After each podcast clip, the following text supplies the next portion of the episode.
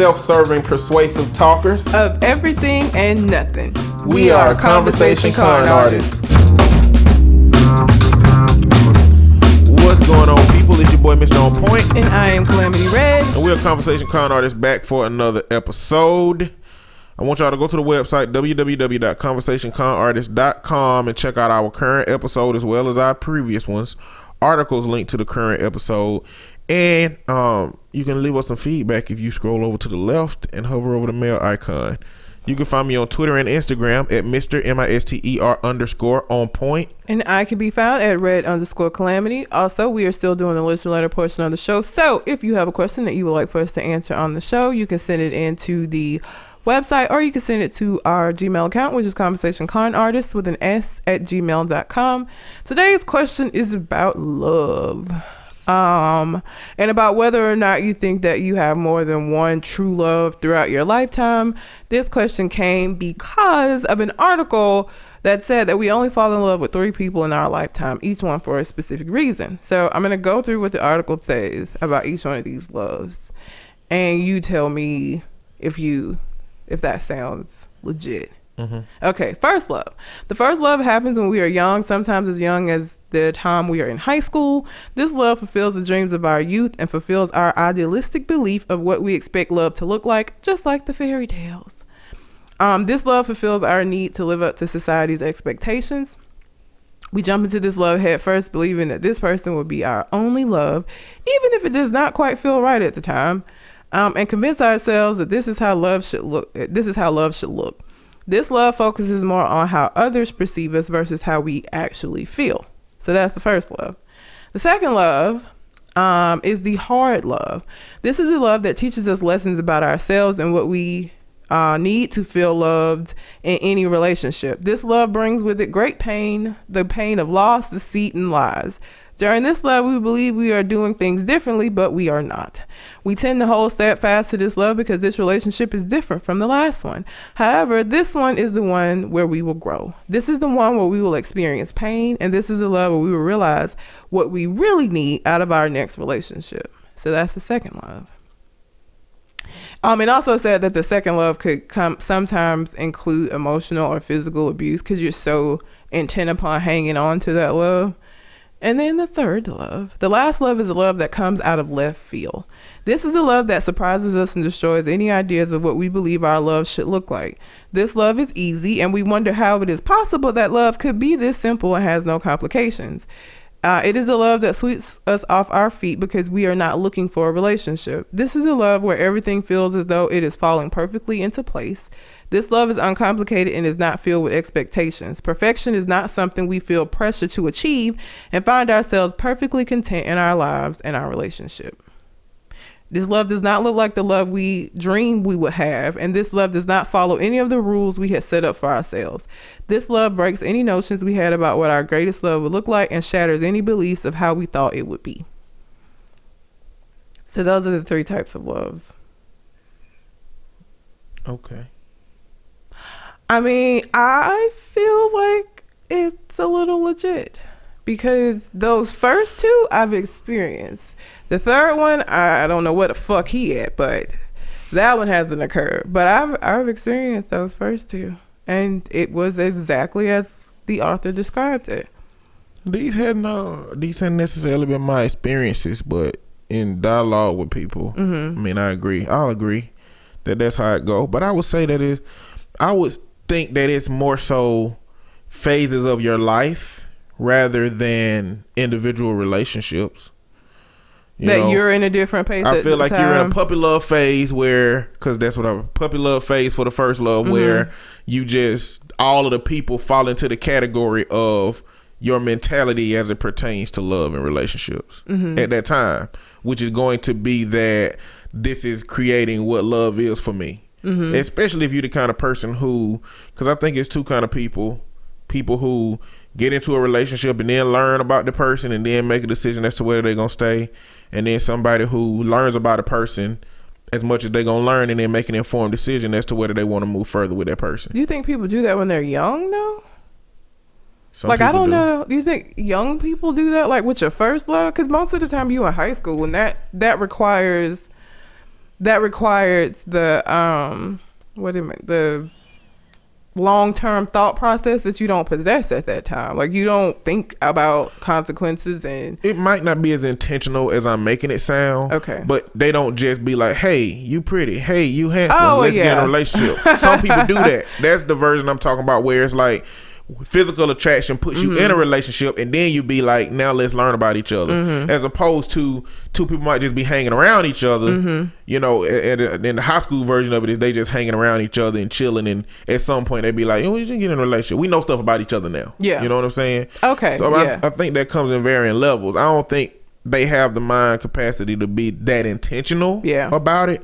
But I think they do. But I think it depends on if you're that kind of person that jump into relationships real quick. I think that how you feel about relationships and what you start to learn about relationships is going to be a compilation of all of those relationships that you got in and got out of. Mm-hmm. You know, I don't think that your first relationship is going to be phase one and the second one's going to be phase two if you still 16 and 17 doing this stuff. Uh, well, it's not You know? relationships though. This is love, not rela- It's not every relationship. The article says you have three loves in your life, not three relationships.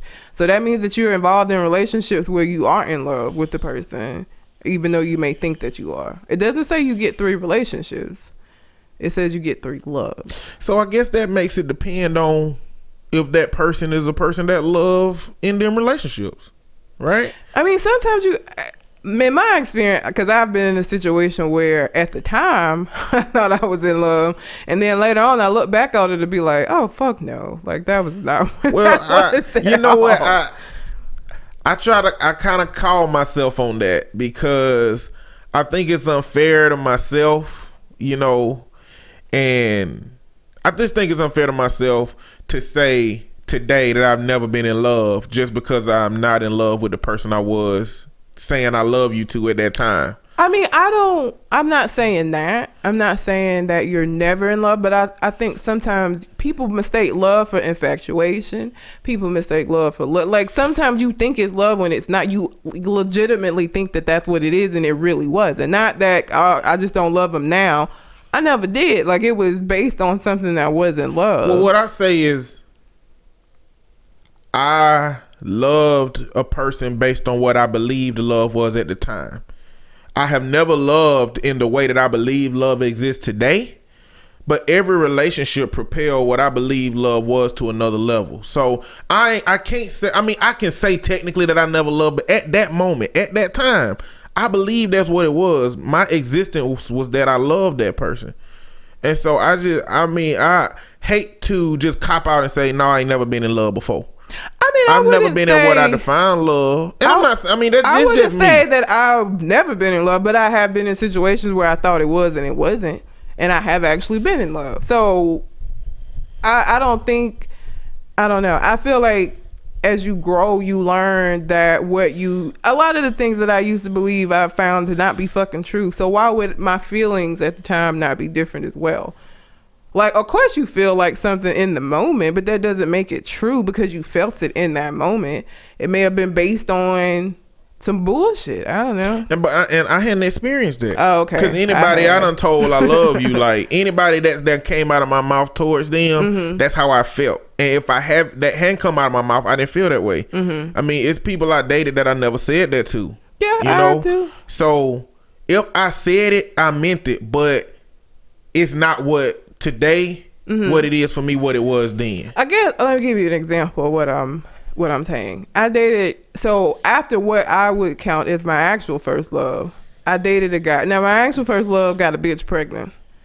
That wasn't me because I don't have no kids, and that hurt like a bitch. So the next guy that I dated, I dated him because he was safe. Right, I, I dated him because he was somebody that I never had to worry about going through that pain in particular again. Now, because he was so much different from the other dude, at the time I thought that I was in love with him. I wasn't. I was in love with the concept of not having to deal with what I dealt with before. You know what I'm saying? Like it wasn't him. It didn't have shit to do with him. It was what he provided to me, which was a level of comfort that I didn't have. Like cuz my I was very naive with that first love, so that shit came completely out of left field for me that he was out here for cuz I i- in my mind, he, there's no way he would do that. He's not that guy. He would never do that. So finding out that people were capable of bullshit, or he in particular was capable of bullshit, fucked with me. So the next guy, I didn't want to have to deal with that. So I picked somebody who was extraordinarily safe. Now, I don't know that that was an intentional thing, but that's what I did. And like now, there's no fucking way we could ever be together because he drives me crazy because it's he he's very people pleasing. I can't stand that shit. I didn't like it at the time, but it was like, well, at least he trying. And so because he made me feel safe, I felt like I loved him. But unnecessary, I don't think I did. I think I liked the safety he provided and not having to you know, be worried about he gonna come and, and sit on the bleachers and, and tell me he got some bitch pregnant. I wasn't gonna have to deal with that with him. Cause he definitely was not that person at all. So I don't think it's doing a disservice to him. I cared about him. I still care about him now. Cause he's a nice person. I don't think I was ever like in love with him. I just I don't. I think that I was I felt safe. He provided me the safety that I needed at the time to after as I was nursing this broken ass mangled ass little heart that I had at the time. So that's what I mean. I mean, sometimes you look back at situations and realize that it wasn't the person, it was necess- it wasn't the, the who they are as a person, it was what they provided. He provided like a I hate to say he provided a service because that sounds like prostitution, but like he provided gigolo. he was definitely not nobody's gigolo. Um but he just he was a safety net I needed that after that shit ass relationship because that last relationship before him fucked up my self esteem. It fucked up my naive. I was no longer naive. Like I was. I felt like niggas were just fuck boys, and I didn't want to have to deal with with somebody that was going to potentially do the same thing. So I picked somebody that I would never have to worry about doing that, and I didn't. I never questioned um, his loyalty to me not once.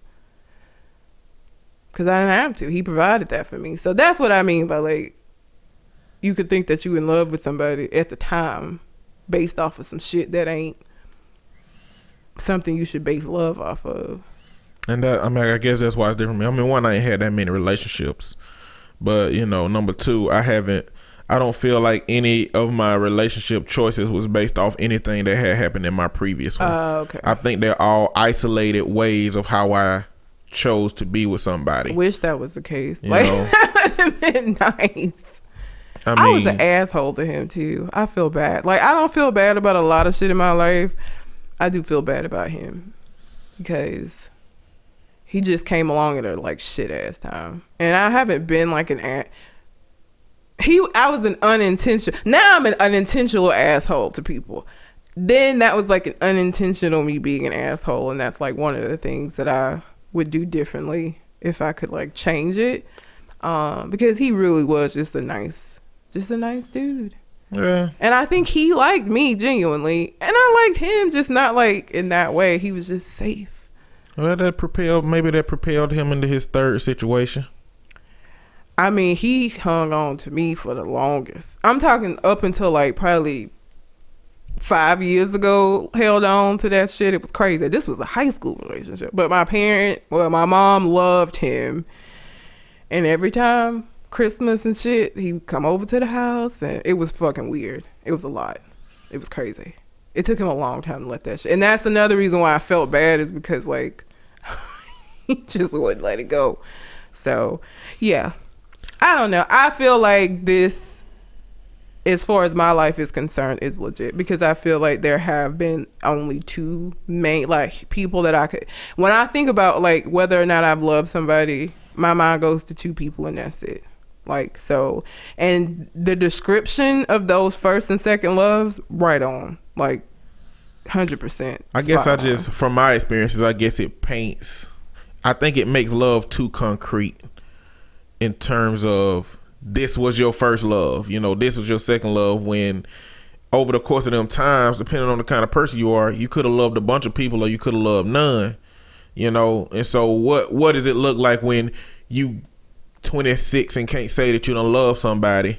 You know, But how far does this thing span? You know, I mean, it says that your first love is oftentimes in high school, but it doesn't have to be. If you're 26 and ain't never been in love, that just means you haven't encountered your first love yet. That doesn't mean that it won't follow suit still. But I feel like at that point in time, probably through experience vicariously through other people's relationships, through your parents, grandparents' relationship, you formed that understanding of what you believe love's supposed to be. Like you don't get to 26 without knowing Yeah. what it is. That so, don't mean that you haven't ex- that you've experienced it just because you know what your definition of it is, or just just because you know what it looks like to you. It don't mean you didn't found it. But I don't feel like the first relationship you get in at age 26 is going to create a brand new. I like you don't go into that thing brand blank with a blank slate, and you don't come out of it without with all that other stuff gone, and now this just took over because this the first love. I don't know. I mean, I don't know, I- and I mean clearly, I don't want to paint with a broad brush. Clearly, for some people, it will. For some people, every relationship erase everything they knew about relationships, and the next one just be their whole new template for it. I mean, it's people with the kind of personalities that adopt to them things like that. It's definitely not my person. I mean, clearly not. I've Like, we- dated we- many of people in between that second love and like just here and now, not having encountered the third one yet, and none of them. I mean, they're memorable, but not really. Like it wasn't. So, would you call the second one the second one then? If you're saying that you weren't in love with that person, like what made that? If you if you saying that you weren't in love with that person, you didn't realize you wasn't, then what makes that person the second? He's not the second. He's. I'm not counting him as the second person I Oh, was in love so with. you That's only what I'm had the saying. first one. I only, I had the first one. Then I, that's what I was saying about. I use that as an example of. I thought I was in love at that time. Now that I'm older and I look back, I know that that wasn't love. He was not my second love. He wasn't in the number. my second love didn't happen until college, and it wasn't Oh, him. okay, okay. Yeah, because he wasn't love. But were you painting that guy as the definition of the 2nd Mm-mm. Okay, okay, okay. I guess Because the second love is the one that you like hang on to and shit. When I graduated Oh, yeah. and I went to college, we broke. I broke up with him. I was not clinging on to him. I, I think that he, he had served the purpose and got me through that heartache that the first love had had given me, but I didn't hang on to him. So no, he.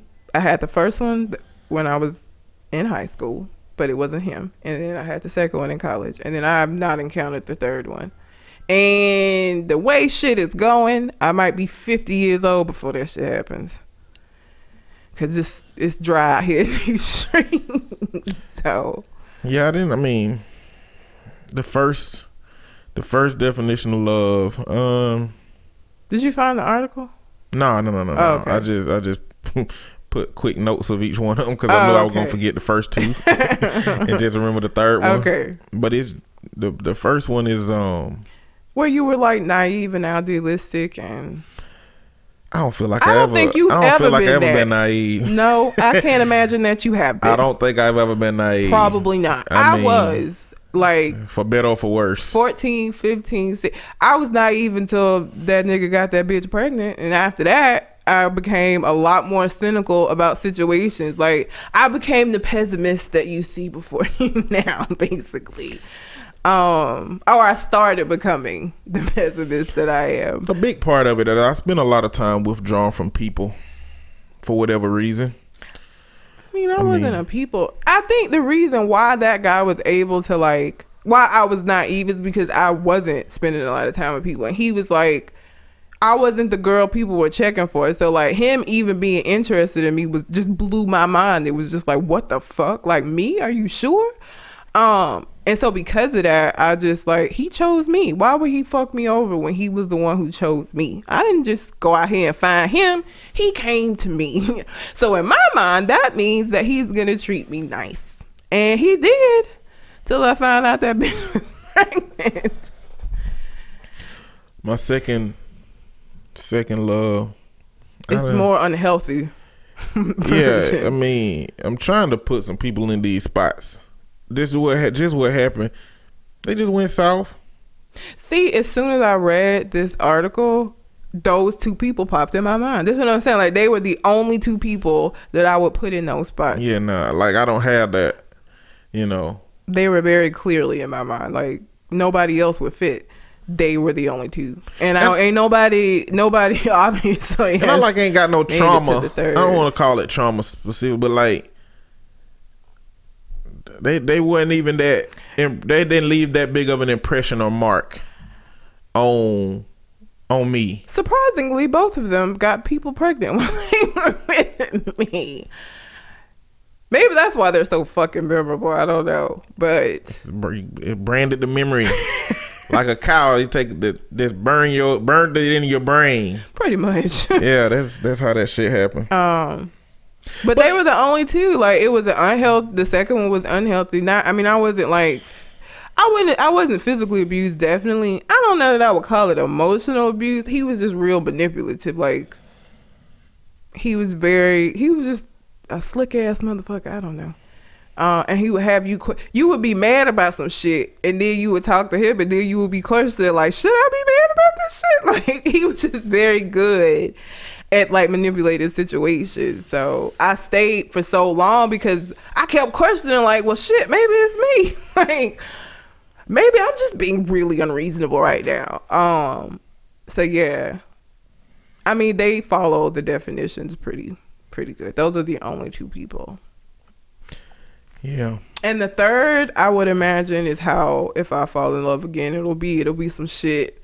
Cause I'm so I don't want to say I'm so cynical. I'm just like shit is just dry out here. So like now I'm just kind of like, okay, well, you know, maybe it'll happen or maybe I I don't know why every time I say these people look at me like I'm crazy. Like you realize that some people stay by themselves they whole fucking life. Like that shit happens. That shit happens. There are people who never get married and have kids. And so when I say like I don't know, maybe that's that's my life. Everybody's like, oh my god, why would you say that? That's, that's but the shit is real. Like that shit happens. There are people out here who don't never find a person that they they gonna be with, and they be by themselves. I'm just realistic enough to know it's a possibility. Is it likely? I don't know.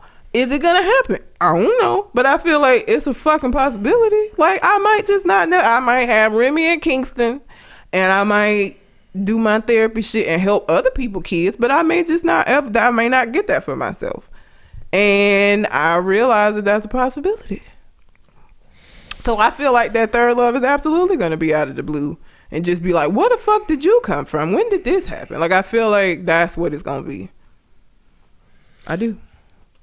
I do think that uh I mean, I think it's legit. I just don't think it fit in my experiences. But my experiences are very odd. Most well, of my life experiences are very odd and different. so much more of a logical person than the average person, though. I feel like, like for better or for worse. Yes. So I feel like that's why it doesn't really speak to your experiences because you're so fucking logical, like all the time. for better or for worse. For better or for worse. So, yeah. Hmm. So leave us a comment, write us a message, let us know. Do y'all think that this is true? Does this sound like your life? I'm just curious to know if this is like, if you look back over your life, wherever you are right now, however old you are, have you had the first two love? You may not have. I mean, because again, it ain't no, there's not like an age group where you supposed to, these things are supposed to happen. I guess most people would say they had their first love in high school. I feel like, you know, that's what happens. And then, that second one could come anyway. If you in college, because you around so many more people, I guess it's more likely it would be during that time because you're exposed to so many. Because you get to be this age, you just see the same motherfucker. you go to work, you go home. You may go out here and there, but you you see mainly the same people. College is just different people all the time. So, um, but yeah, let us know. Write us. Let us know. Does this sound like your life? Might be at all. So, again, you can send in those responses or a question of your own to the website, or you can send it to our Gmail account, which is conversation con artists with an S at gmail.com. So, yeah. Um, you want to start with Nicki? Yep. You want to start with her, her brother? I don't care. Her, okay, let's just get her out of the way. Her response was ass. Um, she waited like three fucking weeks if y'all don't know, I obviously been living under a rock. Remy Ma dropped two diss tracks. I want the second one, which I didn't even bother listening to because I thought that shit was so unnecessary. The first one being Shether, set to the Nas um, diss track for Jay Z from the '90s. And um, she killed Nicki. Nicki took three weeks to respond, and she responded with no frauds. Here's my issue with no frauds. Before anybody tell me that it's a good song, I'm not even really debating whether it's a good song. My issue is that it's not a good diss response because you only spoke on like the first 40 seconds of the song. You got a song featuring Drake and Lil Wayne, and that's your diss response. Why are you featuring people on your diss response? Like, as far as it being a catchy little song, sure, I'll give you that. As far as it being a great response to Remy Ma's diss, absolutely not. It was ass. It was terrible. You didn't even listen to it. No, on purpose. I'm not gonna listen to it. I don't care. You ain't gonna have no choice. You gonna unless you just listen to like your listen to Spotify radio. all I've been listening to Hamilton for seven months. Oh my god. Okay, well you won't hear it, but it's gonna be on the. And I mean, people were saying like, "Oh, Nicki's smart because she made a song that's gonna be played on the." Here's the thing. Ether got played on the radio and he didn't have to feature no fucking body and it was just a response to Jay-Z. So don't give me that shit about she did it so that it would get radio play. She could have just made a, a response and it kind of it could have got a radio play. She didn't need to the fact that you saying she needed to feature Lil Wayne and Drake for it to get radio play sound crazy to me. Like she could have done that and it still would have got radio and play. Nicki Minaj could have responded to this whole beef and made a track. Yep. To feature on the radio. Yep. She could have made some moves to make herself money. Yeah. Like we there's no debate as to whether Nicki Minaj is going to make money in her career. Yeah. There's no debate as to whether she can make money. We know she can do all of those things, but she completely avoided this thing. and people are using the fact that oh she just she wanted to make money. She she put out a track on the rest. She wanted radio play. That ain't how it worked. That ain't how it work in the rap game, That's y'all. rap I ain't no rap head. I don't I ain't no hip hop head, Please, okay? let let me reiterate that because if I hear what like people have had some serious issues with these last few episodes where they're talking about hip hop shit because hey, we are not hip hop heads at all. Like the whole Remy Ma not being mainstream. Oh my god. Listen, I'm just gonna say right now, the only thing I'm for certain that I know about hip hop is how to spell it. Okay, I'm gonna leave it right there. So whatever I say, you can invalidate it, whatever. But from my limited perspective, rap a part of rap culture is beef. yes. A part of rap culture is uh freestyling against one another. Yes. You know, rap battles. That is a part of the hip hop culture. You know, and what's the come on son dude name? Come on, son. Come on, son. Fuck. Ed Lover? Maybe? I don't know. Damn, he played in that movie. What movie? I can't remember the name of the movie. God damn it. I don't know. He got a podcast called Come On Son, and he got all this shit that be like, you know, come on, son. Yeah, Ed Lover. Okay. He said, Look, Nicki, you my friend.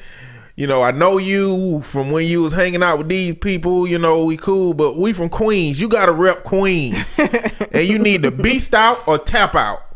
Either one. You can either beast out and go at her, or you can tap out and, and be done. But you gotta do one of them things. I feel like she tapped out with this. No, I mean what he's saying is she need to verbally say, "Listen, Oh. I'm not getting into that Oh, okay. beef. You know, I don't want to do that." Cause even like okay, I she said something about her having to get a pap, like uh, insinuating that Papoose like Ghost writ, Ghost wrote um Shether.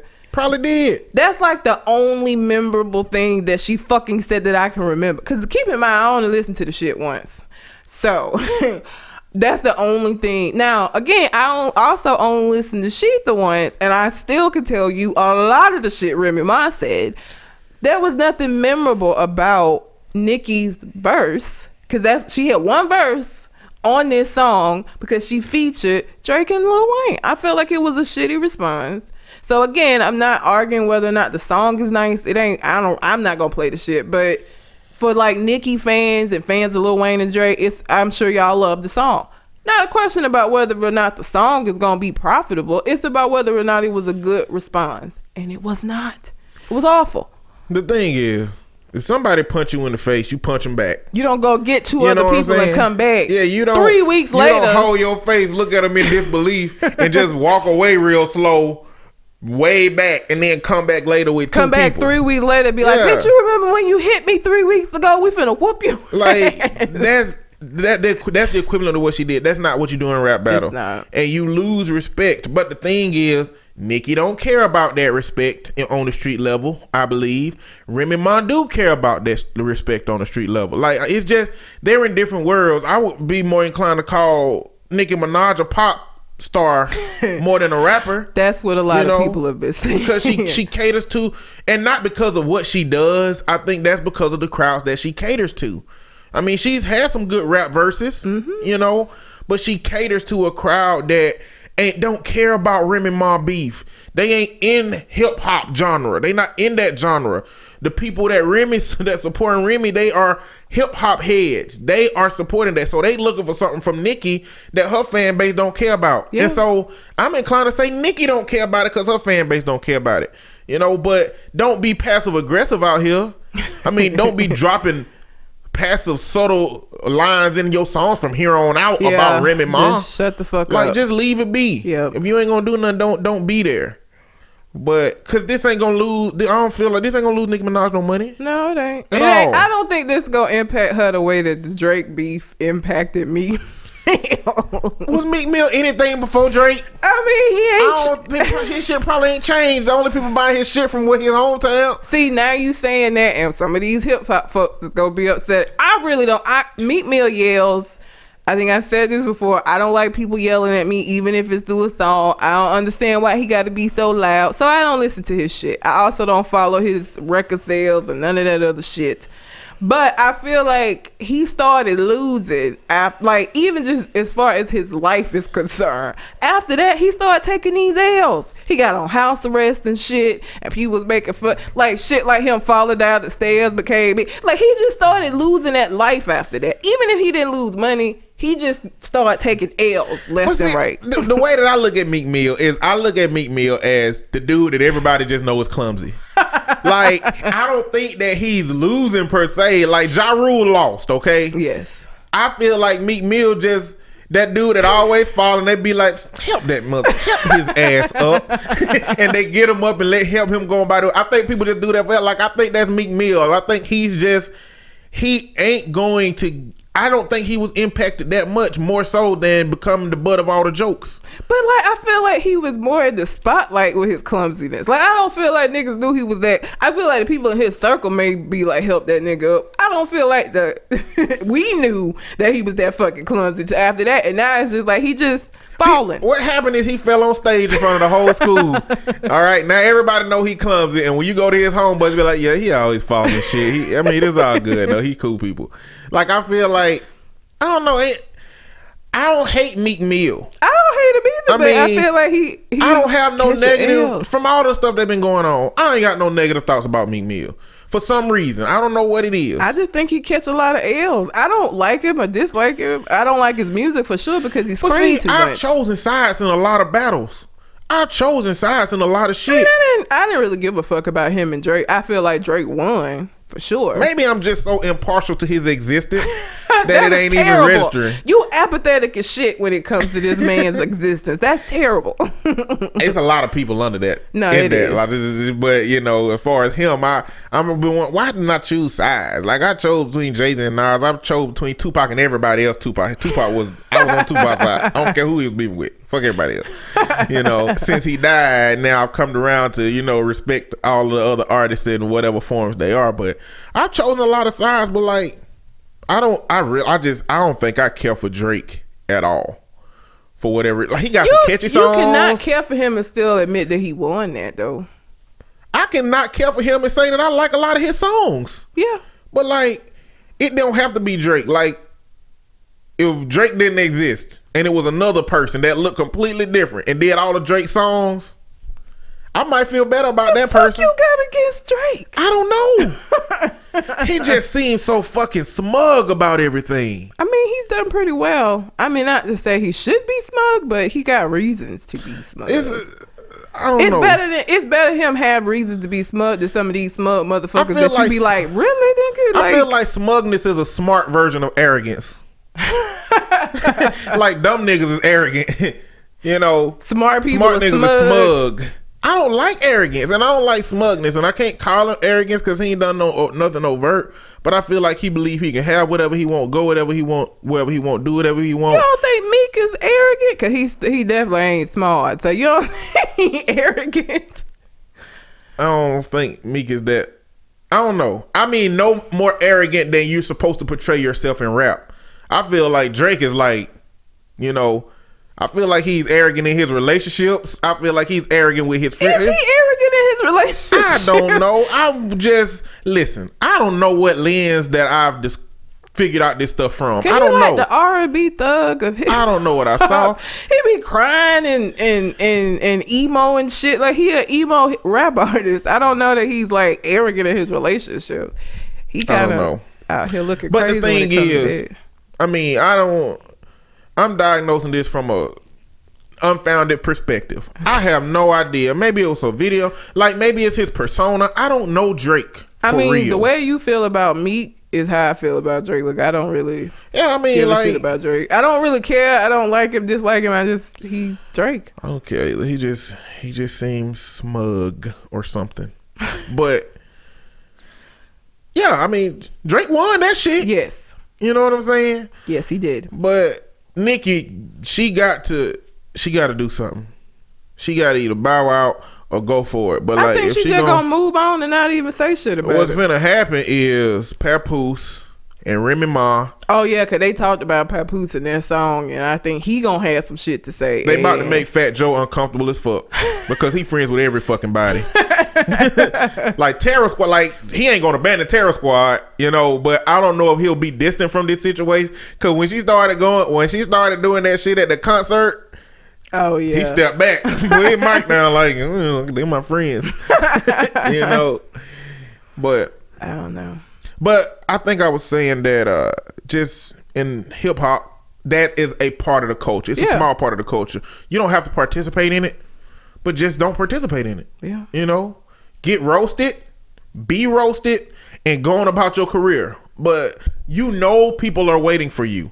You know people expect something from you. And this was shit. That wasn't it. No. That was not a was diss track. That was terrible. not, you know, that was a, a pop song with some diss references. Yep, pretty much. Somebody said it was a a bop, a bop. What was the bop? A little diss bop, little a little ditty. So. Um, you want to talk about a brother now? let's do it. Okay, this nigga. So as y'all know, Nicki Minaj's brother has a case pending for uh, raping a 12 year old girl, and by rape I mean forcing himself upon her because she's 12 but she can't consent. Now, first they was talking about look at her sexual history, which was like she fucking 12. If she fucked everybody in the neighborhood, nigga, it don't matter because the issue here is that you're, you know. 35 or however the fuck old you are she's 12 it don't matter if she was promiscuous or not. And the fact that that's your your defense is horrible. Now it didn't come out that in part of him forcing her to have sex with him he was saying if you don't do this basically i'm gonna sodomize you. Like really sir? Like that that's how you get her to like go along with this is to threaten to if you don't do it this way i'm gonna do it this way it's gonna be worse. If you don't let me sodomize you, I'm gonna sodomize you. like, which is kind of ironic because if he is convicted and he goes to prison that's exactly what the fuck the prisoners are gonna do to him. Sodomize him and it ain't gonna just be a threat of sodomize. He they gonna do the shit. Like what kind of person like would he say that? I wonder how he said it. I mean, I mean, who's gonna say? forced anal sex. I mean, I'm sure he didn't say sodomized, but that's what sodomy is. But That's the same. So the definition of sodomy says sexual intercourse involving anal or oral copulation. Oh, I didn't know oral was included in that. Most of the time, when people say sodomized, they refer, are referring to anal, forced anal. I have see. I questioned that a while back because Tupac always talked about how Wendy Williams said that she sodom he sodomized her in the club. That so I I was look- so sodomy by the law definition got a lot more in it than just anal. But I feel like when usually when it's used, it's, it. it's used for anal because usually if it's like forced oral, that's what they'll say. Usually when you see sodomy, it's been forced anal sex. Like when they were saying that the priest was sodomized, they sodomized. Those. I guess that could have been oral. Non-procreative sexual activity. Okay. Well, that's anal So and any oral. activity that's that won't produce that would be anal and oral. Though that that, Yeah. that is those two things. and considering that it come from the Bible, I guess that does make sense. I guess. It's just still stupid. How do you like? What kind of a threat is that? Like, have sex with me, or I'm gonna fuck you in the ass. Like, what? What is that? what? Who says that? Like, it, this whole thing is just really fucking terrible. And let me just say, pedophiles are fucking horrible people. And I know that they're supposed to be. We're supposed to look at them as like people with problems. They're fucking terrible. Who people. said that? They're always like. It's like, well, you know, he has a problem, and they need No, to be number one. Them number 0.5 people out of 10 say that. I just want to let you know. They're terrible. They're fucking terrible. Nobody says look at pedophiles as positive people. I you can go find comment threads on about pedophiles, bro. You gonna find all kind of murderers in there. But if you look at the um shade room, uh, they like I follow them on Instagram. In the comments, it is people taking up. Well, not they saying well we don't know what happened, and ain't nobody say this is what I'm discussing this based on the information that is coming out. Very obviously, this is America, and so until he's found guilty in the court of law, technically he's supposed to be innocent. But that is in the court of law. You, we all know people get tried in the court of public opinion way before they get tried in the court of law. That's just how the fuck shit works. So miss me with saying he hadn't been found guilty of it. I feel like the only reason he even got people that's taking up for him is because he, He Nicki, Nicki Minaj, Minaj, brother. brother. Yeah. If there was a no name motherfucker just in Boondocks Town, then ain't nobody taking up for them people. Hell no, because this is some shit that goes on all around America, unfortunately.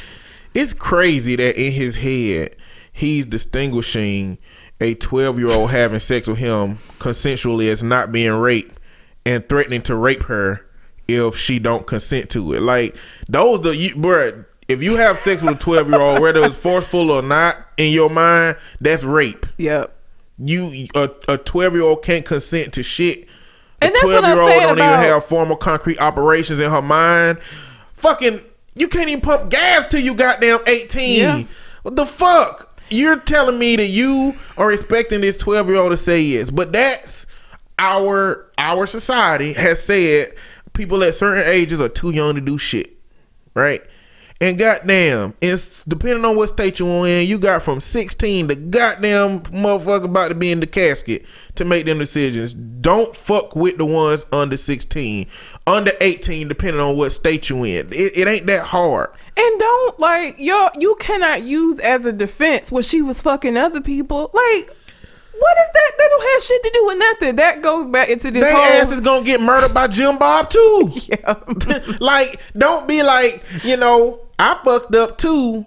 What I mean, what you're essentially saying is I fucked up, and hey, I'm snitching on everybody else. You on that Shaq, that Kobe and Shaq shit. It ain't like saying that shit ain't gonna get you out of trouble, It's bro. not. It's just gonna get other people fucked up in the Pretty game. much. Okay, Kobe talking about Shaq didn't get you out of the shithole. It got Shaq divorced. okay, that's how that shit worked. So for him. It don't help you none. What you're doing is you gonna launch a mass investigation into your neighborhood about pedophiles. Pretty much. That's it. To say, well, investigate her sexual history. Her sexual history isn't in question, my nigga. She 12. like, it don't matter.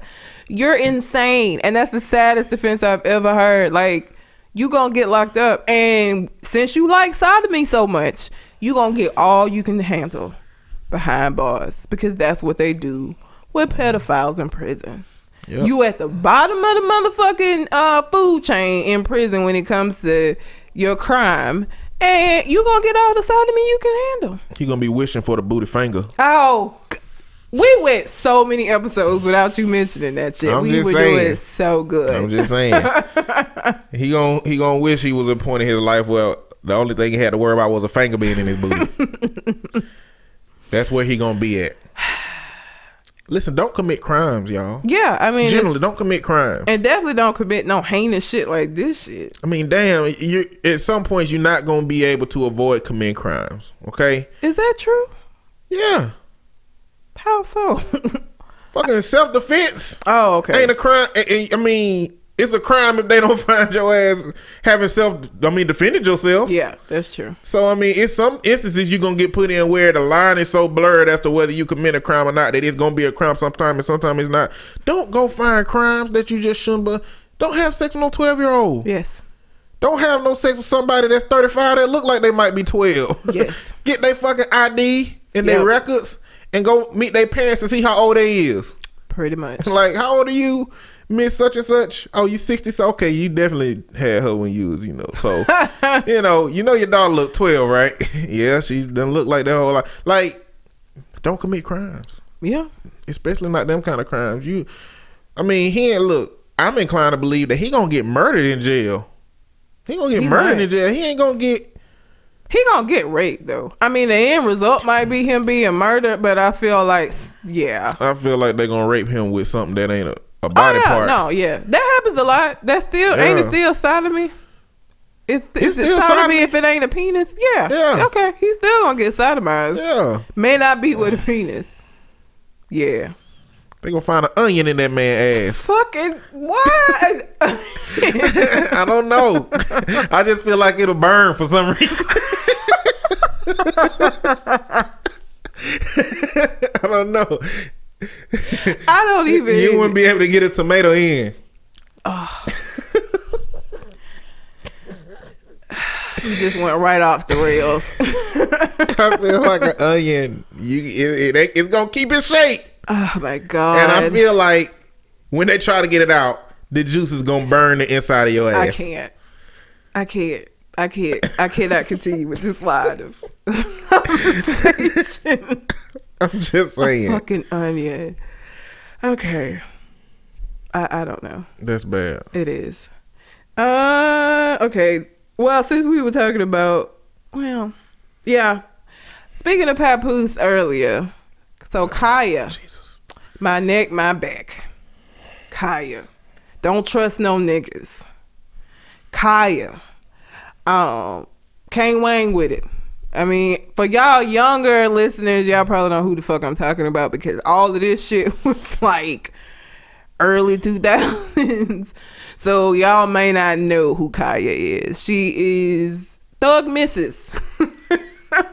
um and I guess she wrote so badly to be able to like start a beef with Remy Ma herself that she been putting out these little videos talking about how Remy obviously ain't fucking Papoose correctly and how she could do a better job. If you ain't never seen Khia, pause right now and go Google Khia. Cause you need to see her to understand why this is so fucking ridiculous that she thinks she could take anybody, man. Khia looked like the worst possible embodiment, physical embodiment of like hood.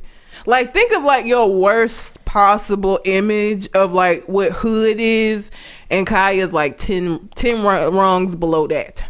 Khia look horrible. She looks disgusting. Her body is gross. Her face is gross. Like even when she, I mean, this is years later, but even during my neck, my back, I'm looking at her thinking like, who the fuck is touching your neck or your back? Let alone any of the other shit you described in this fucking song. Like seriously, she's gross.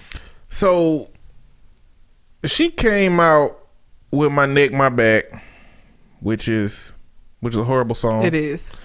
But when she came out, or uh, a little bit after that, rumors came out that she had AIDS. Those not rumors, funny. Okay. and I think that she addressed them at some point. I mean, I don't know why you would address it, but in my head from that moment on, she became the embodiment of what AIDS looked like. I fucking hate you so much. I just feel like she looked like what AIDS looked like.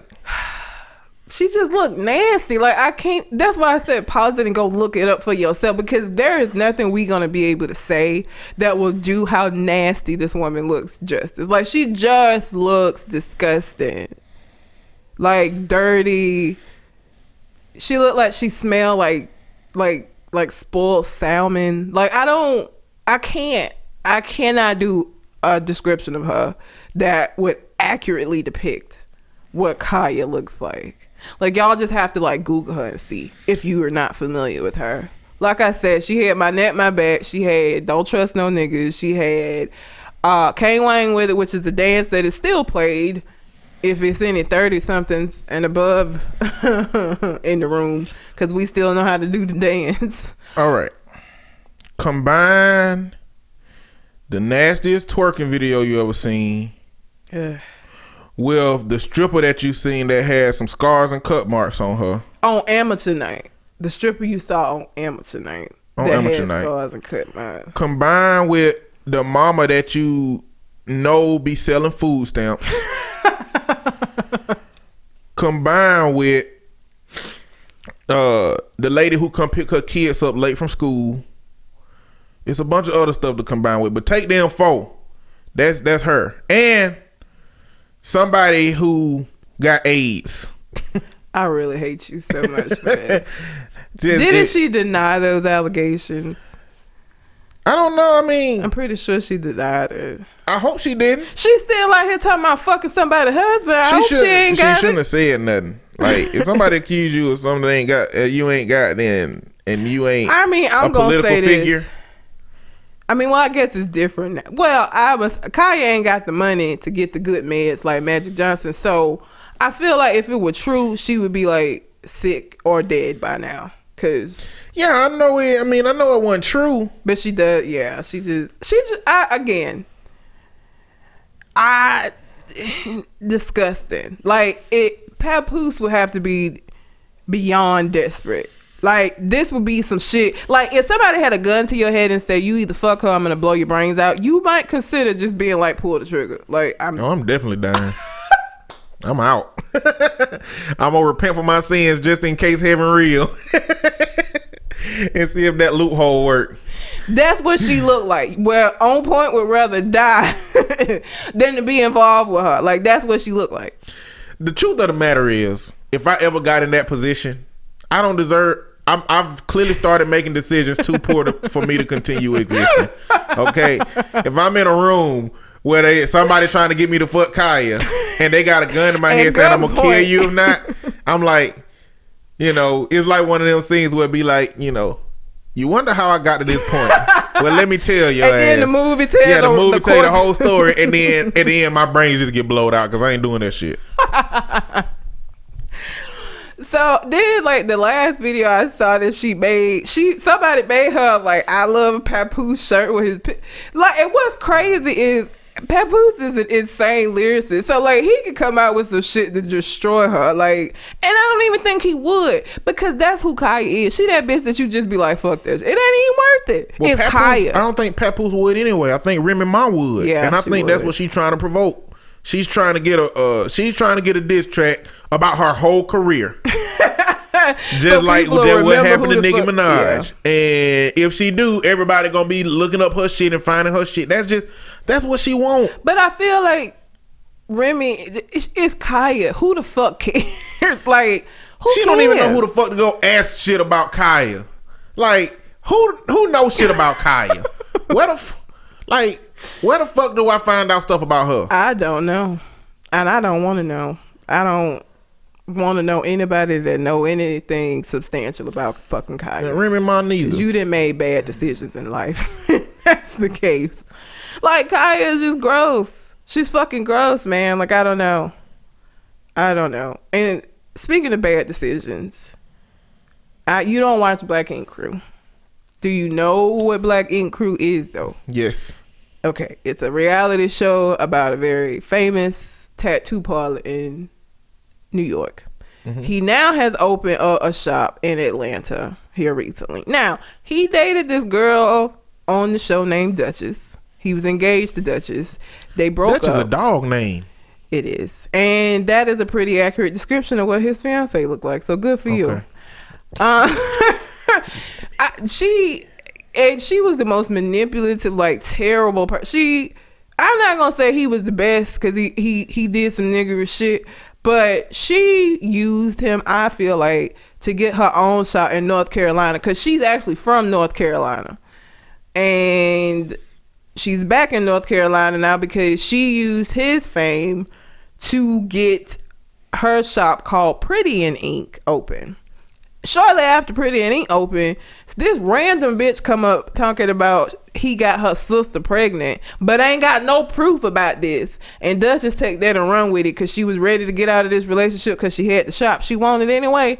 So anyhow, I would say Duchess was not the best decision, and especially not getting engaged to Duchess was not a good decision on C's part. Now, he just then decided to continue making fucking bad decisions because now he's being attached to Karlie Redd, who is on another reality show called Love and Hip Hop Atlanta.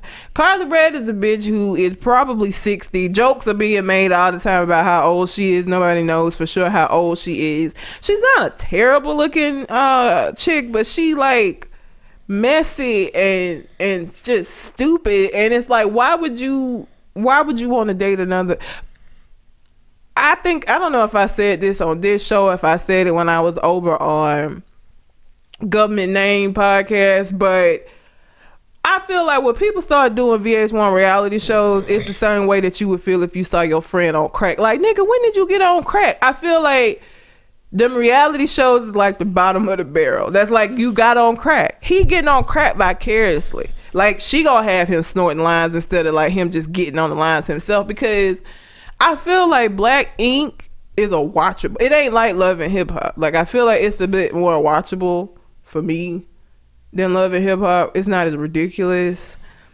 And him fucking Karlie Redd is just bad decisions. Bad decisions on top of bad decisions on top of bad decisions. And I don't really know why. Like All the bitches in Atlanta I personally feel like any reality show is crack. It's like jumping into a dumpster of bad decisions. like the whole dumpster is just full of bad decisions. Ain't no good decisions in it. That's the reason they in the dumpster.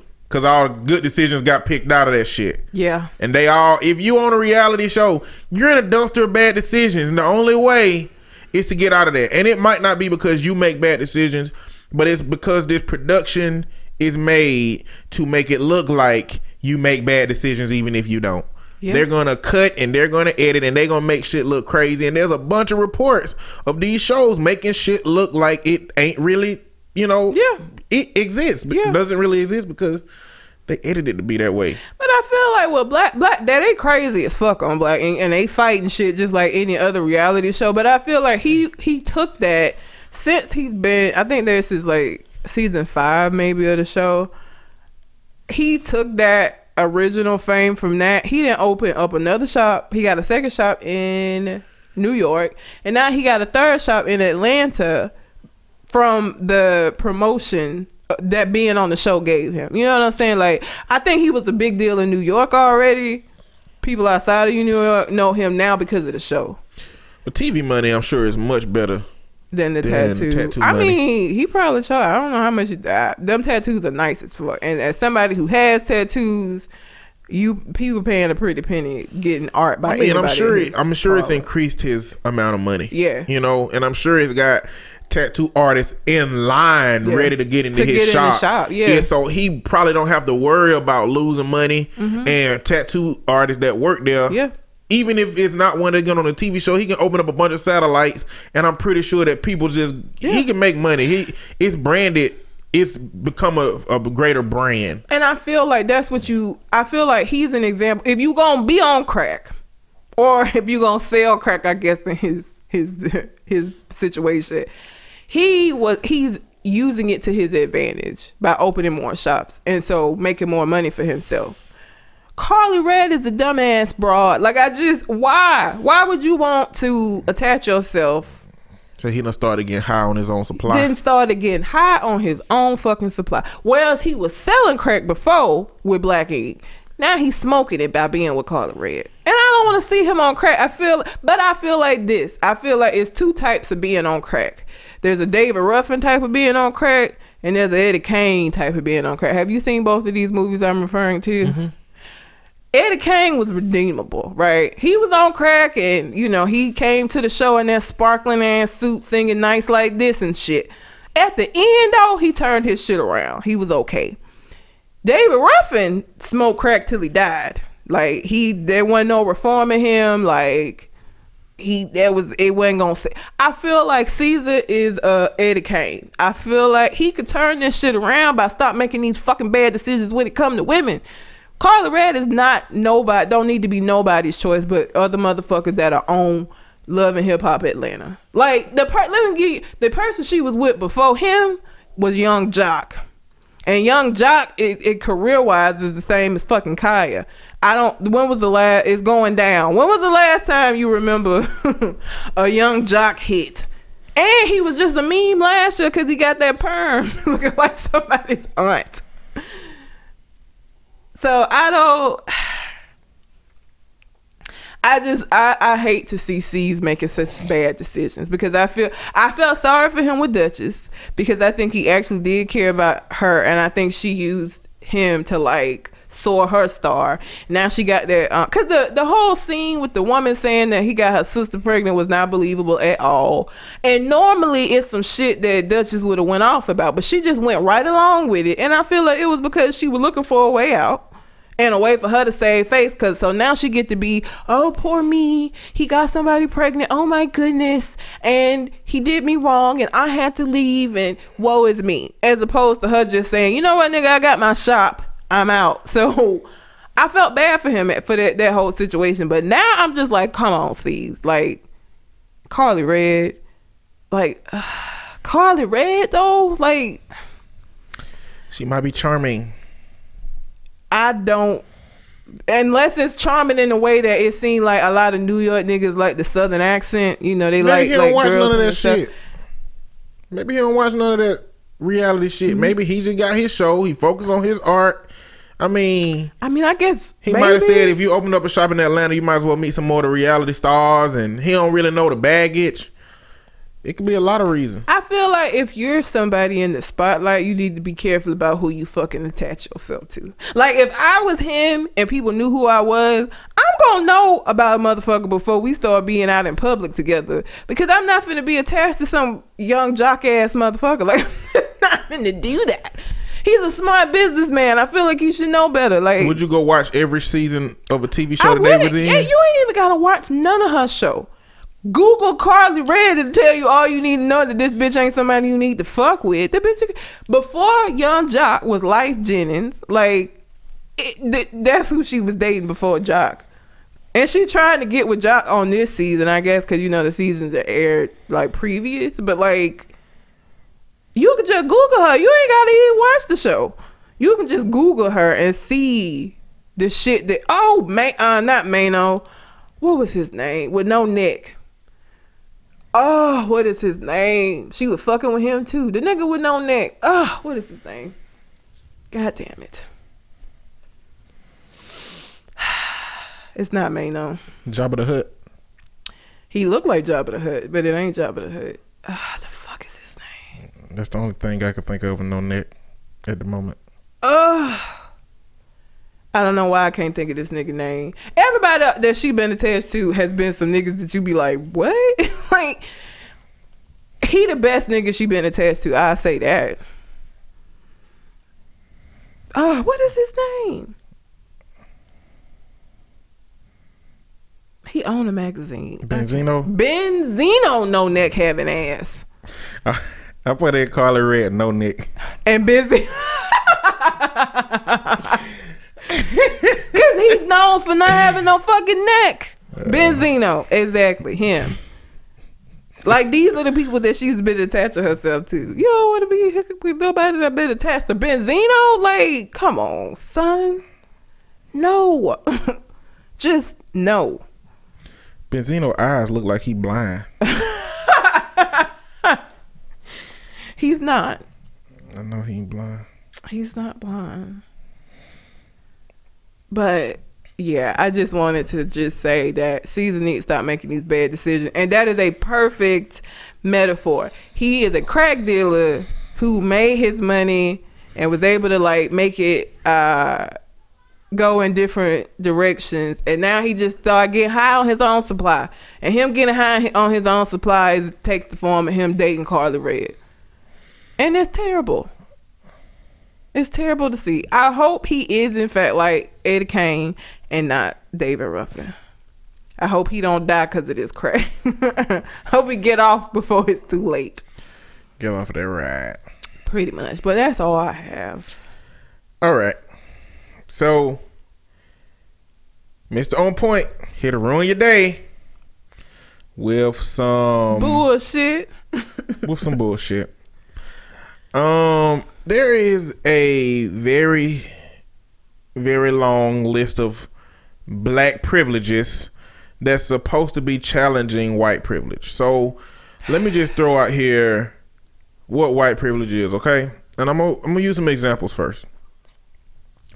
If Red, if I come into your house and I've never been in your house before, you got house privilege.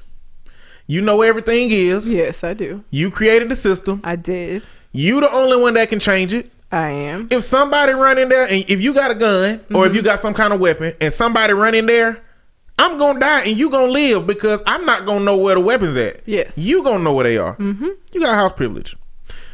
If you've been playing Monopoly for 20 years and you invite me to play and it's my first day playing Monopoly, Yes. you got Monopoly privilege. I do. You're going to amass wealth. I am. You're going to collect all the property. Uh huh. You're going to gain a lot of money while I'm trying to figure out how to exist in the system. Yes. You know, you'll have monopoly privilege. Yes. If every white person, if every white person moves to Africa tomorrow, Africans will have African privilege. Yes. Because they created the system to cater to themselves and you got a lot of generations to go before y'all can really start learning the language and start integrating into the system, but you're never going to integrate to the level of the people who created the system and who the system was created for. Yes. That is the concept behind white privilege. White privilege just means that this system was made by people who have the same goals and as white people Yes. because those were the ones who made the rules. Yes. They the ones that set that house up to give you house privilege. Mm-hmm. They the ones who've been playing Monopoly for 20 years to give you Monopoly privilege. They're the ones who created and established this system to give themselves white privilege in this country. That's what it is. But what white privilege does not do, it does not guarantee you anything. And it does not guarantee that somebody else that is not white doesn't have anything mm-hmm. it doesn't guarantee you shit. It at the least has some very subtle implications on how our society exists. For example, a part of white privilege is that band-aids are skin colored. Yep. But not my skin color. Nope. Band-aids were only made with white people in mind. Yep. You know, they have different color band-aids now, but none of them are brown skin still. Yep. You can get some Star Wars band-aids and you can get some band-aids with the life of pets on it and all kind of other creatures and stuff on it. Uh Yeah. SpongeBob, but there's still none for brown skin. Yep. You know, there is an ethnic section in Walmart. If you mm-hmm. white, you might have walked by, you might have noticed it, but because you never have to use it, you might not even think it exists. There is an ethnic hair section. That's where I go get all of my shit for my fro. Yes. Like white privilege just means that white people are the baseline for how America exists. Yep. That's it. Yep. And it provides some small advantages. Mm-hmm. It provides some big advantages, but it don't guarantee you that you have shit. It don't guarantee you as a white person that you're supposed to be successful. You know, it means that your ancestry, assuming that you're not Irish or Scottish, assuming that your ancestors have been here forever, it only guarantees that your ancestry had the opportunity to amass wealth while mine was owned by somebody Yup. while the latinos were not allowed to come into this country while other groups were treated poorly here mm-hmm. that's all it guarantees that you've never had anything that can potentially hold you up but yourself Yes. There was no system that held you up. At some point in time, there has been a war that held up Latinos. There have been unfair treatment that held up Asian Americans. There have been there has been slavery that held up African Americans and legislation to stop all of them people from doing anything that white America didn't want them to do. Yep. because white America was the legislators. They were making the laws and they still make the laws today. Y'all don't have to worry about that. White people white privilege is not having to worry about anything when talks about a wall come up or talks about stop and frisk come up. Because you don't get stopped and frisked. Because you're not going to get deported because of a wall. Yep. you get the luxury of living a problem free, worry free life as it pertains to things that brown people fit, worry about. Yep. You know, that's what white privilege is. And and it just means that you you got home court advantage. That's it. Home court advantage don't mean you're going to win the game. It just means that you have so much more support than the other team. And the other team just has to get their mind right and work a little bit harder if they want to overcome the barriers of what that home court Advantage, advantage provides. That's what white privilege is. I'm just tired of hearing, you know, when a white person, you know, don't have nothing, they say, "Well, I don't have nothing, so I don't have white privilege." No, that don't mean you don't have white privilege. This country still cater to still caters to people that look like you. And for people who say, you know, well, I had Scottish um my parents or my grandparents were Scottish immigrants or Irish immigrants or Jewish or Italian or any group that was treated unfairly with white skin, well, that's true. Those groups were treated horribly and they had to overcome some shit. But a large part of that was they had the prerequisite in skin color to say, if I give up some of my traditions, if I give up how I name my children, if I give up clothes from my culture, if I give up how my culture talks, they won't be able to know Yep. that I'm Irish or Scottish Just white. Just white. Yep. And it was in their best interest to forego all of that stuff to become a part of society. You can blend into society as a white Irish person, as a white Scottish person, as a Jewish person, as an Italian person. You can blend in to American society. The people that can't blend in are people that have cultural differences. An Asian person has distinct features from their region that white American look at them and say you're Asian Yep. and Latino has features that that you can look at them and say they're you know Latino, and black people have a feature that you can look at them and say they're black. We don't have the prerequisite to be able to fit in. We can always be singled out, targeted, and looked at from what we look like. Not from how we act, not from how we behave, not from how we talk, but merely how we look. Yep. Stop and frisk is a purely aesthetic based action by the police in places that have implemented it. Yep. And even and when it comes to the wall and, and Latinos and immigration and Muslim and even stop and frisk, even if I don't believe this, but even if Donald Trump's legislation and the legislators who have been trying to do that are the smartest people on earth and have the best intentions for handling immigration in this country, you're you're asking people that may not have the intelligence, that may not have the sensitivities to enact that legislation. How do you think a a, a, low intelligence TSA agent or a police officer or somebody, how do you think they're going to determine whether somebody is Muslim or not? Because Muhammad Ali Jr. has been detained twice because he's Muslim, but you can't tell from looking at a person what their faith is. You can't by that name, no. You can't by the name. So they're using these trivial things to determine whether these people are Muslim. And they're using the race of black people to determine whether they need to be stopped and frisked. You know, though that that that, that stuff is not fair. And the question that you need to ask yourself when it comes to is is this okay? You need to ask, is it okay for an American citizen who might have a who might be a Muslim, who is black, who practices whatever faith they want and is a part of any group they want, if they're an American citizen, because there are American citizens of all Yeah. sexes, religions, races, creed, all of that. Should the American citizens who are not doing wrong have to suffer for them to be able to cherry pick out some people who are doing wrong? Yeah. That's the question. Should I, as an American citizen, have to be subjugated to being stopped and frisked because other people might be doing bad? Stop and frisk has not shown an increase in apprehension of people who've committed crimes. It's not shown a decrease in crimes in the areas that they get stopped and frisked. It's shown a stronger disrespect for the police. And for the police, it's strong shown a stronger disrespect for those communities. Yeah. But that's the problem with talking about a wall. That's the problem with talking about immigration because there are too many American citizens that look like the people that Donald Trump want to deport. And you know what? The people that I live behind beside, they don't know how to determine whether somebody is illegal or not. So they use their eyes. Yep. And with our society, and especially in Alabama, that tends to be everybody who Latino must be illegal immigrants. Yep. And everybody with a hijab on must be a Muslim. Or everybody with a name that sounds Muslim must be a Muslim. Yep. That's the only base they use. And you know what? That's going to harm American citizens. And that's not something I can support. And you know what? White people who believe in the Constitution, constitutionalists, you shouldn't believe in it either. Because if the police came to your neighborhood, let's say your whole neighborhood is a neighborhood full of gun enthusiasts, and it's somebody who go out and use their gun inappropriately every night, just shooting off into the woods and shooting off in the air, and the police come every day and they come to everybody's house and says, "Hey, I need to check your firearm to make sure it hasn't been discharged recently." Mm-hmm.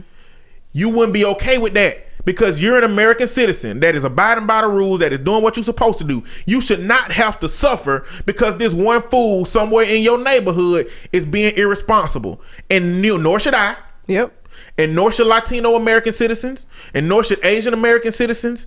They shouldn't have to suffer. Now, I will say that upon watching more and more videos as this immigration comes about, every now and then you I adopt some new perspective there are a lot of legal Latino citizens that want the wall built too, that are supporting immigration legislation. The reason being is because a lot of them, because they are choosing to immigrate the right way or mm-hmm. have immigrated the right way, a lot of them have family that they trying to get to America. Mm. And their families are stuck over in, in Mexico, but all of these other illegal immigrants keep coming in and coming in, and it's just making the queue bigger. It's putting them behind. Yeah. And so I've come to understand the dilemma in how we fix immigration because that is a dilemma. Mm-hmm. You know, it's real. It's not a really quick system to get into America Oh legally. no, no, it is not. It's and and and in most case scenarios, you can't become a legal citizen. You, j- I mean, it's a lot of ways that you can work visas, Yep. education, a lot of those things. But if you're just a person that want to come to America, it's not easy. If well, it's and even, even, the possible. visas are. Oh yeah, because the visas don't mean you're a citizen. It just means you here for that particular purpose. And when that purpose is done, like if it's for school, you got to take your ass back where you from. But that doesn't mean that everybody needs to be blocked out. What that means is that there needs to be a much, much more intricate and well thought out way of dealing with immigration. I mean, the government is handling this shit with a fucking sledgehammer. Yep. We gonna build a big ass wall and block shit out. You know, or we gonna give everybody amnesty and let everybody in. That's a sledgehammer too. Yeah. This shit is much more intricate than sledgehammer. This shit need a ice pick. This shit need a scalpel. We need to figure out where the problems of immigration coming in at, which is not rooted in what Donald Trump is talking about. Nope. Crimes and shit. That Fear that mongering. Shit. That's fear mongering. That ain't. We need to find out the real issues, and we need to feel, figure out, you know, the people that because there's a lot of illegal immigrants that pay their taxes every single year. Mm-hmm. If your argument is that they're not uh, putting into society, then what do you do about those people? What do you do? So I'm coming to understand it as a bigger issue than just, you know, as a humanitarian and as a pe- person who loves people, we need to let everybody in. We need to make the process easy. Well, that ain't so cut and dry. You know, so if you're a person that's been looking into immigration, look into some of the other arguments. Now, politicians don't argue it right. They just don't at the end of the day. They they go motivated. They're trying to get something. But I've come to find some new perspective to give me some ways, some some more stuff to look into as it pertains to it. But I just wanted to talk about so all of that was going into black privilege, right? Which So- doesn't exist. Yeah, black, black privilege don't exist, but there is a group of conservative people that believe it exists. And I've always heard black privilege thrown around, but I didn't understand the depths to how deeply ingrained white people believe that black people have something because the government have stepped in to try to keep them from being righteously fucked over. I don't think they know what privilege means. Yeah, that, uh, you know, because the they don't things that that, is. that they list are not privilege.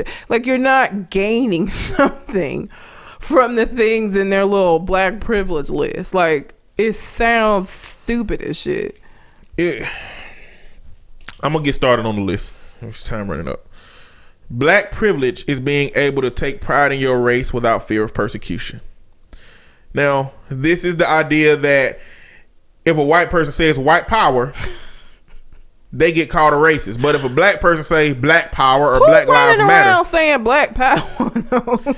well, I mean, somebody did at some point in the seventies. well, you know? yeah, I say it currently but though. But black even- is more black lives even a general now. sense of just being proud i'm black and i'm proud Mm-hmm. you can't say i'm white and i'm proud you know well that's because white people in america and this is what i feel white people from the dawn of american existence have had the privilege of believing that they were worth something they were never convinced that they were subhuman they were never told that they were less than or property.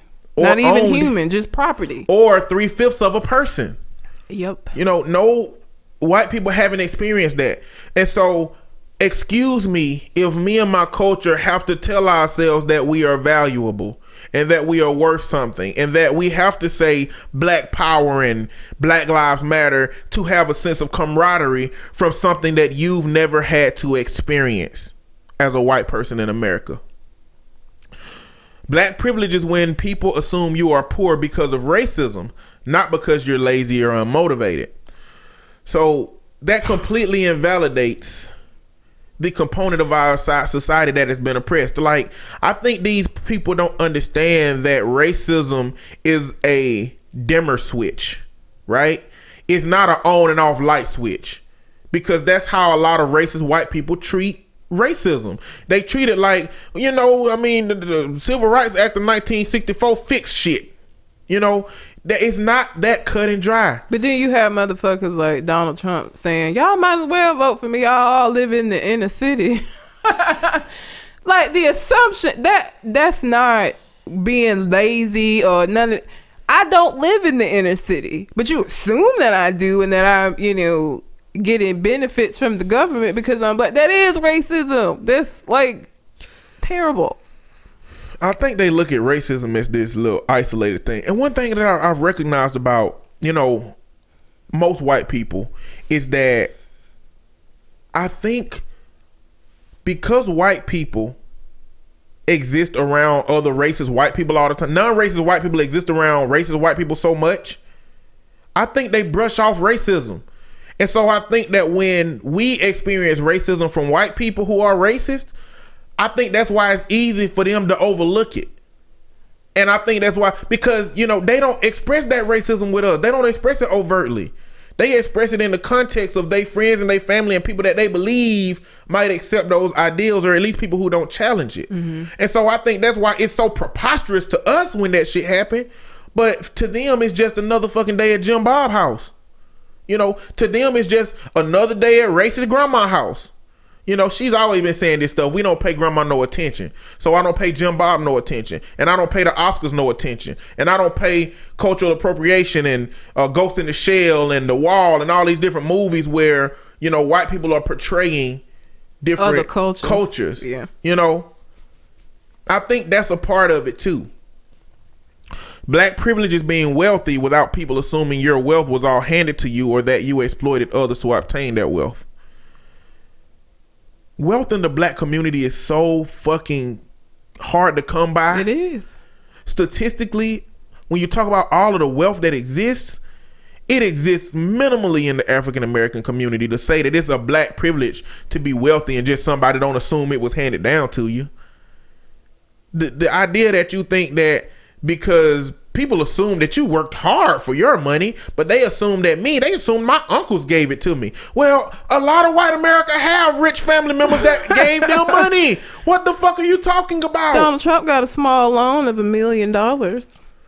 No, That was that does- not, was that him or um what's the fucking the other guy that was running that said that the middle class has a net and they don't need to be worried about I don't know. I can't think of his name. And that's not to say, I mean, every white person, every culture experience something that all the other cultures experience. Black people ain't just the poor, the poor people. White people ain't just the rich people. Yep. You know, there are rich versions of every culture, and there are poor versions of every culture. What we're talking about is the rates at which white people are everything good versus the rates at which brown people are everything bad. That's not because Latinos are bad at this, or black people are bad at this, or uh, Asian people are bad at this. It's because the system has created the dialogue that told the world that everybody are these things. And people just run with it. Black privilege is being able to commit violent crimes against another race without people assuming you are racist. Is that a privilege? Ain't none of this shit Like, privileges. that's the thing. They, I don't think they understand what the definition of None of these are They're privileges. Not privileges. It's all like, well, you get to do this bad shit. Nobody thinks badly of it. Like it's that ain't no privilege. It's like wham wham wham. People think I'm racist when I do stuff. Yeah, pretty much. White you know tears. that gives y'all privilege. that ain't no advantage. Nope, it's not. Not at This all. whole list is all based in the context of not being fucked over. Yeah. You know, like black privilege is being given affirmative action, which provides advantages in jobs and colleges based on your skin tone. Really? You mean the same jobs that have ninety percent white people and ten Yep. percent black employment? Like, how can it possibly be a privilege? Because they don't know the definition of what privilege means. How can it be a privilege if black people had took over the place? I feel like if black if Oh, affirmative action happen. if affirmative action was something that would give black people an advantage, then it would be more black people than white people at any of these places. What affirmative action did was gave black people jobs in a, in, in a time when people weren't hiring black people. And now all they do is limit how many people a corporation have to hire. But I'm inclined to believe that it may still be necessary because I don't think a lot of these corporations will hire black people. If they didn't have to legally. They didn't have to. A lot of them will, but it's a lot of them that won't. Yep. They just become whitewashed ass companies. Black privilege is having media cover up your race in the event of a black flash mob or gruesome murder. Now that's just not true. what? That just ain't true. I didn't even read that before. That ain't true at all. Hell no. Not only that, but black people when we commit some kind of atrocity, this black man. the worst, the worst picture they can find, the Yep. worst mug shot. They you try to humanize. teeth in your mouth and smoking the blunt like they did with Trayvon. and they try to humanize white people. Yep. They keep putting white people's uh, high school senior photos up for they they Brock crimes. Turner, Brock Turner had the sweetest little photo up, and he had committed a rape. the great look, he just looked nice and innocent. Yeah, that one just ain't true at all. nope. Black privilege is being able to make insensitive comments about other races and not being called out on it. I mean, that's not black privilege, but what's the problem? I mean, I'm trying not to be insensitive. That black people do that. Mm-hmm. You know what I'm saying? But cracker, I don't use that word at all, I don't either. but it don't weigh as much as nigga. I saw a meme the other day that said, if you're trying to determine how bad one, uh, how, which word is worse than the other, and you can't even say one of the word, like you'll say cracker, but you go white people will say the n word. They'll say cracker. Well, he called him a cracker, and then he called him the n word. You won't even say the word. That's how bad that word is. That lets you know which of those two words is worse. You won't even say it. You say the n word. And the the reason I say that the N word weighs more than the C word for continuity. the reason that they that the N word weighs more because there are people that the N word is the last word they heard before they died. Yeah. You know, and that's consistently at a certain period of time in our country. It might not be like that today, but that word over time has come to just be have so many it got too many bodies on it. Yep. The N word got too many bodies on it. Cracker or the C word don't have that many bodies on it. Black privileges, I'm just gonna go, I'm just gonna shotgun this list. I ain't gonna comment on no more. Just know that all these are lies, bullshit, Yeah. propaganda, uh, manipulations, and and they don't accurately represent a privilege. Black privilege is being able to make insensitive comment. I just read that one. Black privilege is when people assume that the police pull you over because of racism. Black privilege is having the media ignore black on black crime while blaming white people for not valuing black lives. Black privilege is being able to blame your shortcoming on racism. Black privilege is when p- people consider you to be superior at sports or better in bed without it being racist. Black privilege is not having to be fearful of offending minorities. Black privilege is having the establishment lie to cover up problems in your community or protect you from criticism. What? Black privilege is when you can be overrepresented in a certain field without people trying to amend it, i.e., Obama administration. Black privilege is having the government pander to your interests in order to get the black vote. Black privilege is having Hollywood always present present you in a positive light. Fucking seriously. Okay, fuck that. Black privilege is being a thug trying to kill a police officer in the course of him doing his job and being made out to be some sort of hero. When does that happen? Black privilege is looting and stealing in response to a perceived injustice and not have the police be able to do anything about it. Wait. Okay. When white people are looting um during Trump's inauguration, No. No, they, weren't, weren't. looting. They weren't destroying Starbucks. Who was destroying Starbucks? White people? Oh, okay. So they were destroying, being destructive, No. rioting. No. They they they were white, so they were fr- expressing their frustration. Oh, okay. They weren't. If they were black, they would have been rioting and looting and Oh, destroying okay. the Starbucks. Okay. That's how the media paints it. Okay. Right? The last one is black privilege is having so-called black ministers promote racism and condone acts of violence, and the liberal media refuses to honestly report those facts. What? Look, let me tell you something about this list. When One, the people who made it don't know what privilege is. Hell no. They don't know what facts are. nope. Alternative facts, maybe. Yeah, they know what that is. And they don't research. They don't seek to understand the truth. They seek to find words that validate what they want to believe about people, what they want to believe about groups, and what they want to believe about society. And what they want to believe is that every single person in this society has the exact same opportunity to make it as anybody else. But there is no other context in which you create something that somebody else can be better at it than.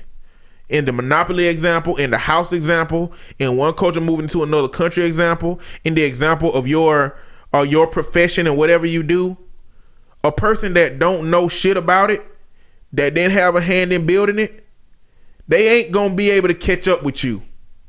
Okay? That's just not how that shit work. And you're not going to tell me in the context of American society that they can automatically now brown people can just catch up because the footing is supposed to be equal. It's not equal Nope, not at all. because an immigrant, uh, uh, uh, an American citizen that look Muslim that that need to be somewhere in three hours to take a test that get detained gonna miss that test, yep. and that's because there is legislation that keeps them from being able to go do that. If somebody is trying to get home to do whatever they supposed to do at home and they in New York and they black and they get stopped and frisked, they gonna miss that. Because the legislation allows them to be discriminated upon. That's white privilege. The white privilege is not that you have something, but it's that you don't have to worry about the shit that brown people worry about. That's just that's just what it is. but much. anyway, sorry that I had to ruin your day, but I hope that it was more informative than it was stressful and frustrating. But I don't even want to post this shit on the page because I don't, don't want to read it again. Yeah. It's just so stupid. But It I did is. want to just talk about generally, just give some understandings of white privilege from my perspective, and just understanding that it, it don't mean that you have something. It just means that you have home court advantage in America. Yep. And sometimes you win with the home court advantage. Sometimes you fucking lose. And sometimes it's a blowout, and sometimes you win just by a point. That's just how it is. And you know what? We live with the shit. Yep. It's okay. Black people, white privilege exists. White people run this race with less hurdles than we do. But I be goddamned if I don't just learn how to jump over the, the fuck over some hurdles. Yeah. That's what we've been doing for centuries. we Jumping over gotta be better hurdle jumper, jumpers if that's the case. You can't use the concept of white privilege to say, "Well, I'm not gonna race. I'm just gonna stay over here and watch. I'm not gonna try my hardest because it's not fair." I'm inclined to believe that this system ain't gonna be fair until the day that I die, and I'm not going to have less because of that. And that's just me. But that shit exists. Get through it. Anyway, that's all I got. All right. You got anything else on your mind? We went to Art Beats and Lyrics this weekend. It was cool. It was. They had a lot of cool art. A lot of fucking people though. Yeah, it was. Uh, that had to be a fire hazard.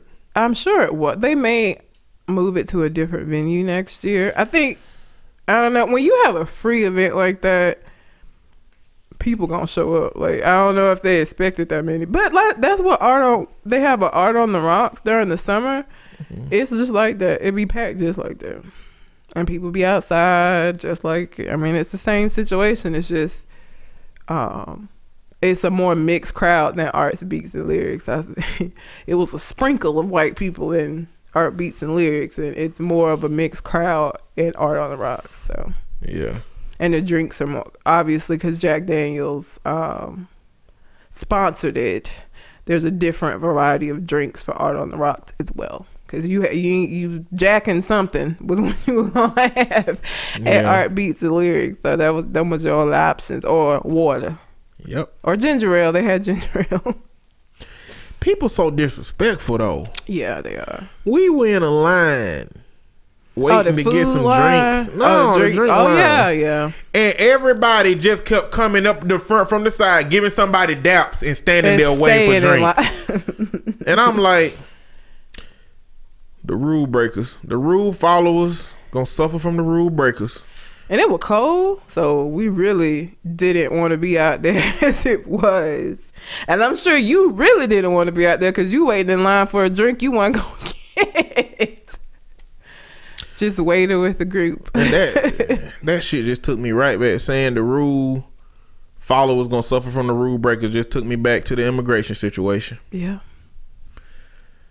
It's like the we were experiencing the exact same shit that I was saying that the legal immigrants are experiencing. Yup.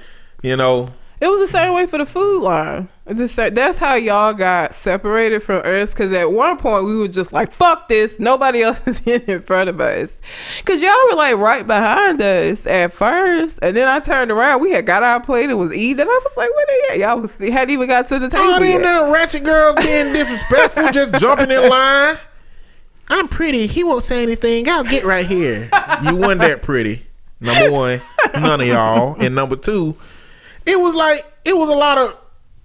It was some. I'm pretty sure some refined women in here, but most of them was ratchet. Yeah. and sophisticated ratchet. Yes. That's just what it was. Yes, it was. And all these bougie women just jumping in line in front of us, and we were just because we were having conversation, we weren't really caring. Yeah. Cause I was like, how did they get that far behind us? Cause we had got at, at one point we were just like, fuck it, nobody else, no. And um, that's how we got through so fast. It wasn't even worth the the food wasn't worth the wait, but whatever It wasn't. at all. I mean, it wasn't bad. It ju- well, it was what you would expect for like an event like that. I wasn't expecting them to have They were food white at folk all. hors d'oeuvres. Yeah. They were hors d'oeuvres. They don't have to say white folk, just hors d'oeuvres. They were just hors d'oeuvres, but I wasn't expecting. It's a free event, so like I knew they were gonna have drinks because that's how they gonna make their money back. And I knew the drinks were gonna be expensive, eight bucks a pop for some ice and a little bit of drink. But I was not expecting them to have like free food. With black folks, pff, free food, like they're gonna. But Jack Daniels did not care that it was black folks. Yeah. Because otherwise they would have had some black folks related foods Chicken. in there. Well, no chicken. Wasn't nothing even fried. They had Uh-uh. crackers and tuna. and pizza, the little pizza things. I don't know what was on that pizza. Uh pesto. Oh yeah. How do you know it was pesto, Mr. On Point? Because pesto tastes like fresh cut grass to me. So when I eat it, I know I'm eating it. because it tastes like fresh cut grass. And It didn't like grass to me, but it was. It would definitely wasn't like pizza. pizza. How many times have you cut the grass in the morning where the grass was kind of still a little bit damp? I don't cut grass. Well, if you had, you would know that all of them juices that went into your nasal passage that made That's you what experience wet pesto- cut, that's what pesto tastes like. I don't have a problem with pesto. so I guess I wouldn't have a problem with eating grass if it came down. you just the thing you just wouldn't know the difference if somebody ran out of pesto and went outside and got some That's fresh cut grass. really grass. fucked up. Let's hope nobody ever does that anywhere I am. No, terrible. because the people who use pesto too sophisticated to do that. Yeah. they ratchet. They not ratchet. They not ratchet. Yeah, they refined. it was a cool ass event though. It was nice. I don't get out of the house, so that was cool. Yeah, it was cool. So, yeah, But anyway, you got anything else on your mind? that's it. All right. Well, until we come to the next conversation, We out. holla.